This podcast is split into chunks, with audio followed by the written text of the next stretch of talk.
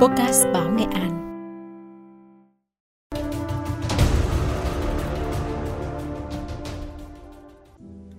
Từ một nền kinh tế sụp đổ sau liệu pháp sốc được thực hiện dưới sự cố vấn của Mỹ vào những năm 1990, đến nay Nga đã giành lại chủ quyền kinh tế và xây dựng một nền kinh tế độc lập.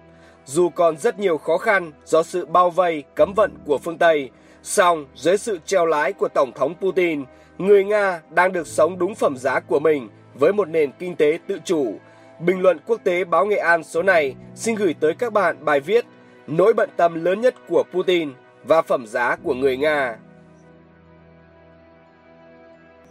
Liên Xô từng là nền kinh tế lớn thứ hai thế giới, nhưng các dòng dài người xếp hàng và những cửa hàng trống trơn lại là hình ảnh quen thuộc mà nhiều người nhớ về Liên Xô. Trong 69 năm tồn tại, quốc gia này không có nền kinh tế thị trường theo đúng nghĩa của thuật ngữ này. Thay vào đó, chỉ có nền kinh tế kế hoạch, mà việc lên kế hoạch cho mọi thứ trong đất nước lớn nhất thế giới thì không đơn giản chút nào. Nếu phải giải thích khái niệm kinh tế Xô Viết trong một từ, thì đó sẽ là Gosplan, có nghĩa là Ủy ban Kế hoạch Nhà nước trong tiếng Nga. Chính Gosplan đã quyết định tất cả các nhà máy và xí nghiệp ở Liên Xô sẽ sản xuất cái gì và với số lượng bao nhiêu. Tuy nhiên, theo nhà kinh tế học Nikolai Kulbaka, Gosplan có một vấn đề là nó tính toán không dựa trên nhu cầu của người thực mà là dựa trên ý tưởng của các vị quan liêu về những gì cần sản xuất. Ngoài ra, cơ quan này còn không tính đến sự thay đổi nhu cầu thị hiếu của người dân theo thời gian. Công nghiệp là động lực chính cho tăng trưởng kinh tế, nhưng hệ thống Xô Viết thường xuyên tồn tại trong tâm thế đón nhận một cuộc chiến tranh nữa. Do đó, công nghiệp nặng, công nghiệp quốc phòng, luyện sắt và bất cứ thứ gì khác có thể giúp giành thắng lợi trong chiến tranh được ưu tiên và chiếm một tỷ trọng lớn trong GDP của đất nước. Vào năm 1987, hàng tiêu dùng chỉ chiếm 24% sản lượng hàng hóa ở Liên Xô. Do đó, dù đạt nhiều thành tích vĩ đại, Liên Xô vào thập niên 1980 bắt đầu suy yếu do mắc nhiều sai lầm. Mức sống người dân quốc gia này giảm mạnh dù họ không thiếu tiền. Trên thực tế, họ thường có thu nhập cao hơn mức họ có thể chi tiêu vì đơn giản là hàng hóa không có sẵn. Chỉ có 14% mặt hàng được bán trong cửa hàng, trong khi 86% còn lại được phân phối thông qua nền kinh tế được kiểm soát. Ví dụ, để mua một chiếc ô tô theo cách hợp pháp, bạn phải dành 7 đến 8 năm đợi chờ theo danh sách. Nếu không muốn đợi chờ thì bạn phải đi mua hàng một cách phi pháp trên chợ đen. Có một vấn đề là cơ hội được đưa vào danh sách đợi chờ này không rộng mở với tất cả mọi người, vì bạn chỉ được xét đưa vào danh sách khi là nhân viên một xí nghiệp nào đó. Những gì xảy ra sau đó là sự sụp đổ hoàn toàn hệ thống Xô Viết xuất hiện như hệ quả của một điều mà các nhà kinh tế học gọi là cơn bão hoàn hảo của một hoàn cảnh độc nhất vô nhị.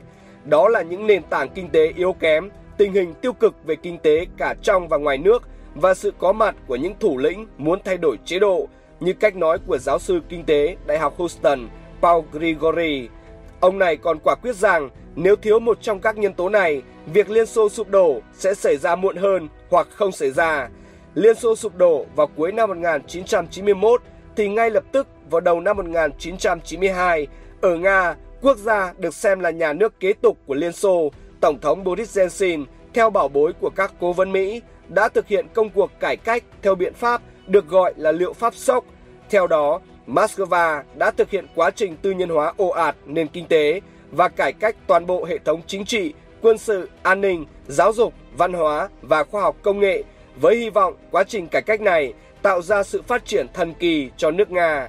Tuy nhiên, từ tư duy làm ăn theo kiểu chỉ đâu đánh đó chuyển sang nền kinh tế thị trường một cách ồ ạt đã để lại hậu quả nặng nề. Nhiều nhà kinh tế nói rằng biện pháp mạnh này đã làm nền kinh tế Nga gặp nhiều khó khăn, trong khi đó một số kẻ đầu cơ trục lợi đã kiếm được bạc tỷ từ cuộc tư nhân hóa này. Đây là thời kỳ mà các bố già cùng các nhóm lợi ích thao túng và biến nước Nga thành một quốc gia mà công lý trở nên siêu vẹo và pháp luật chỉ là trò hề. Có nhiều người chỉ cần các mối quan hệ thân hữu đã trở thành tỷ phú chỉ trong một đêm như Roman Abramovich, ông chủ câu lạc bộ Chelsea tại giải ngoại hạng Anh, sau khi thâm nhập được vào nhóm những nhân vật thế lực quanh Boris Yeltsin vào đầu những năm 1990. Trong khi đó, hàng chục triệu người Nga khác cùng lúc lại mất đi những khoản tiết kiệm ít ỏi phải để dành cả đời mới có được vì hệ thống tiền tệ sụp đổ chỉ trong vài ngày đã khiến Nga vỡ nợ và chính thức rơi vào khủng hoảng tiền tệ vào năm 1998. Sự tệ hại của các nhóm lợi ích đã thể hiện ở những con số cụ thể cho thấy khả năng tàn phá kinh khủng nền kinh tế Nga như thế nào trong giai đoạn họ kết bè kết đảng để tư túi riêng dẫn đến sự suy kiệt của đất nước. Vào những ngày gần chấm dứt kỷ nguyên Boris Yeltsin năm 1999, các thống kê ở Nga như sau. GDP 184,6 tỷ USD, giảm 45% kể từ năm 1991. Khoảng 40% dân số sống dưới mức nghèo khổ với 51 USD một tháng. Tỷ lệ lạm phát 86%, tỷ lệ thất nghiệp 11,5%, chi phí quốc phòng giảm 80 đến 85% từ năm 1991 đến năm 1999. Thu nhập bình quân đầu người của người dân Nga năm 1991 khi Liên Xô tan rã vẫn còn lên đến 3.490 đô la, nhưng sau đó lao dốc xuống thấp kỷ lục là 1.331 đô la một người vào năm 1991. Thời Yeltsin, Nga đã vay 40 tỷ đô la từ Quỹ tiền tệ quốc tế IMF cũng như nhiều tổ chức tín dụng quốc tế khác.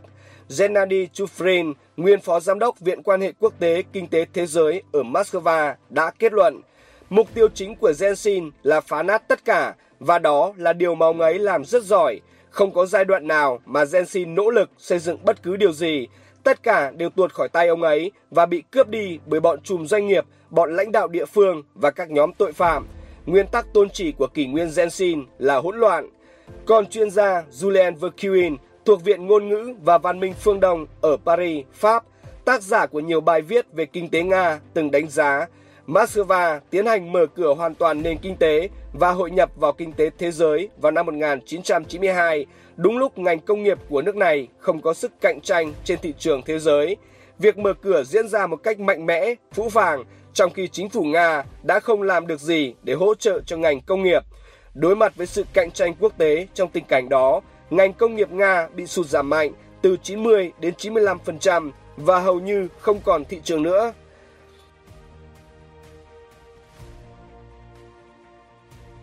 Phác họa lại bức tranh kinh tế thời Liên Xô và của nước Nga vào những năm 1990 để thấy tình thế ngàn cân treo sợi tóc mà ông Putin phải đối mặt khi nhận chuyển giao quyền lực từ Tổng thống Yeltsin vào cuối năm 1999. Đứng trước một nước Nga suy thoái đến cùng cực, xã hội mất niềm tin, căm thù, Putin từng chia sẻ với tạp chí Tham như thế này. Bi kịch ở chỗ người dân đã hoàn toàn bất mãn và vỡ mộng bởi khái niệm tự do cho tất cả đã được tuyên xưng dưới màu áo dân chủ. Sự trộm cắp hàng tỷ đô la đã được miêu tả như là cái phải như thế của thị trường tự do và sự bòn rút hàng đống tài sản thuộc về nhân dân đã được tuyên bố như là hình thái của chính sách tư nhân hóa. Trước khi quyết định làm gì, người ta phải tham khảo nhân dân. Anh có muốn sống tách khỏi đất nước mà anh đang sống không? Ấy thế mà, nhân dân có bao giờ được hỏi gì đâu. Như thế chẳng phải là một bi kịch sao? Do đó, khi nhậm chức vào đầu năm 2000, Putin đã tuyên bố con đường xây dựng và phát triển nước Nga mới trên một bài viết rất quan trọng của ông với tựa đề Nước Nga trước ngưỡng cửa bước sang thiên niên kỷ mới được đăng tải trên các báo của Nga vào ngày 30 tháng 12 năm 1999, nghĩa là một ngày trước khi ông được Boris Yeltsin trao trọng trách quyền Tổng thống Nga vào ngày 31 tháng 12 năm 1999. Trong bài viết này, Putin đã đề xuất nội dung cơ bản của luận thuyết về tư tưởng quốc gia Nga và những nhiệm vụ cơ bản định hướng con đường phát triển của Nga trong tương lai, trên cơ sở rút ra những bài học kinh nghiệm của nước Nga từ lịch sử hàng ngàn năm cũng như trong thời kỳ Xô Viết. Theo đó, nước Nga dưới thời cầm quyền của Putin không còn chỗ cho mafia chính trị thao túng, các khoảng trống trong hệ thống từng bị biến thành một hố đen cho tội phạm kinh tế với sự tác oai tác quái của những bố già cùng những nhóm lợi ích của họ được thắt chặt bằng sợi dây quan hệ chính trị dần được chặn đứng. Thay vào đó, ông Putin đã lựa chọn mô hình phát triển kinh tế thị trường định hướng xã hội có sự quản lý của nhà nước trên cơ sở kế thừa những giá trị tốt đẹp truyền thống trong lịch sử của dân tộc Nga, đất nước Nga. Sự phát triển kinh tế theo cơ chế thị trường gắn chặt với việc đáp ứng các nhu cầu xã hội ngày một cao của người dân. Đặc biệt, Putin đã giành lại chủ quyền kinh tế cho nước Nga từ tay các tập đoàn tư bản nước ngoài, trong đó đã thu về quyền khai thác và sử dụng 256 mỏ khoáng sản trước đó bị rơi vào tay các công ty nước ngoài. quốc hữu hóa 65% ngành công nghiệp dầu mỏ, 95% công nghiệp khí đốt, 99% ngành công nghiệp sản xuất rượu và chất có cồn. Có thể nói, suốt hơn hai thập kỷ cầm quyền, Putin đã đưa nước Nga bước vào một thời kỳ phát triển mới, quy mô nền kinh tế được nâng lên, đặc biệt đời sống người dân Nga được cải thiện rõ rệt, thu nhập bình quân đầu người vào năm 2013 đạt 15.975 đô la một người, cao nhất trong thời gian cầm quyền của Putin từ năm 2000 đến nay. Vì từ năm 2014, Nga bắt đầu gặp những khó khăn do những vấn đề cả nội địa và toàn cầu xảy ra.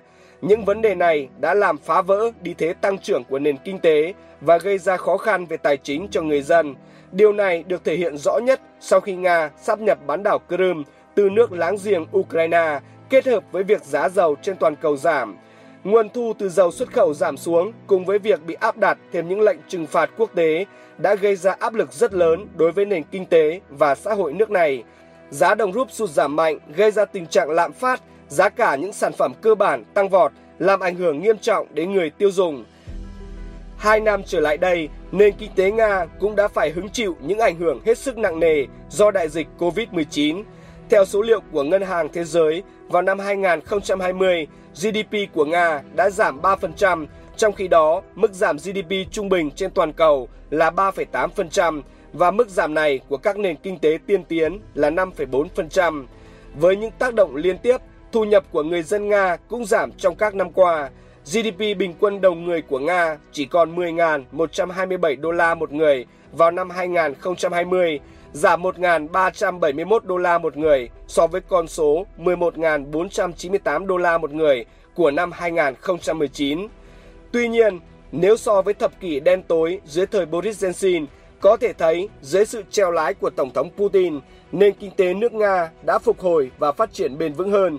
Đặc biệt, Moscow đã tập trung đa dạng hóa nền kinh tế để giảm sự phụ thuộc vào việc xuất khẩu năng lượng. Đây là mục tiêu được ưu tiên của Nga sau sự sụp đổ của giá dầu toàn cầu năm 2014. Từ đó xây dựng nền kinh tế phát triển ngày càng tự chủ mà mục tiêu hướng đến cao nhất là nâng cao đời sống cho hơn 144 triệu người dân nước này. Tín hiệu vui cho nền kinh tế Nga là sau nhiều năm suy giảm, mới đây các nhà kinh tế học tại Ngân hàng Thế giới dự báo rằng GDP của Nga sẽ tăng 4,3% vào năm 2021, rồi sau đó sẽ giảm một chút với mức tăng là 2,8% vào năm 2022 và 1,8% vào năm 2023. World Bank lưu ý rằng sự phục hồi kinh tế toàn cầu tiếp tục diễn ra, giá dầu tương đối cao và tình hình Covid được cải thiện được cho là sẽ củng cố hơn nữa sự phục hồi mới chớm trong nhu cầu nội địa của Nga. Hôm 14 tháng 10, Tổng thống Vladimir Putin trả lời CNBC rằng cải thiện mức sống của công dân Nga là mối bận tâm lớn nhất lúc này của ông. Cuộc phỏng vấn đã đem đến một cái nhìn sâu sắc, hiếm có về mối bận tâm của một trong những nhà lãnh đạo quyền lực nhất thế giới. Trả lời phóng viên Hedley Gamble của CNBC, Tổng thống Nga Putin nói đại ý rằng mục tiêu chính là cần phải nâng cao mức thu nhập cho công dân Nga. Do đó, nhiệm vụ trong dài hạn là Moscow cần phải đảm bảo tăng trưởng và nâng cao chất lượng nền kinh tế. Chính phủ cũng sẽ cải thiện tình hình xã hội để tăng mức thu nhập của công dân. Phát biểu của ông Putin được đưa ra khi GDP bình quân đầu người của Nga vẫn đang ở mức thấp hơn so với các nước thành viên khác trong khối Tổ chức Hợp tác và Phát triển Kinh tế OECD và Liên minh châu Âu. Thậm chí, lâu nay có nhiều ý kiến còn mỉa mai kiểu Nga hiếu chiến chứ không giỏi làm kinh tế, vì thu nhập bình quân đầu người là một chỉ số cốt lõi của một quốc gia về sự phát triển kinh tế và thường được sử dụng rộng rãi để đo lường mức sống trung bình hoặc phúc lợi kinh tế.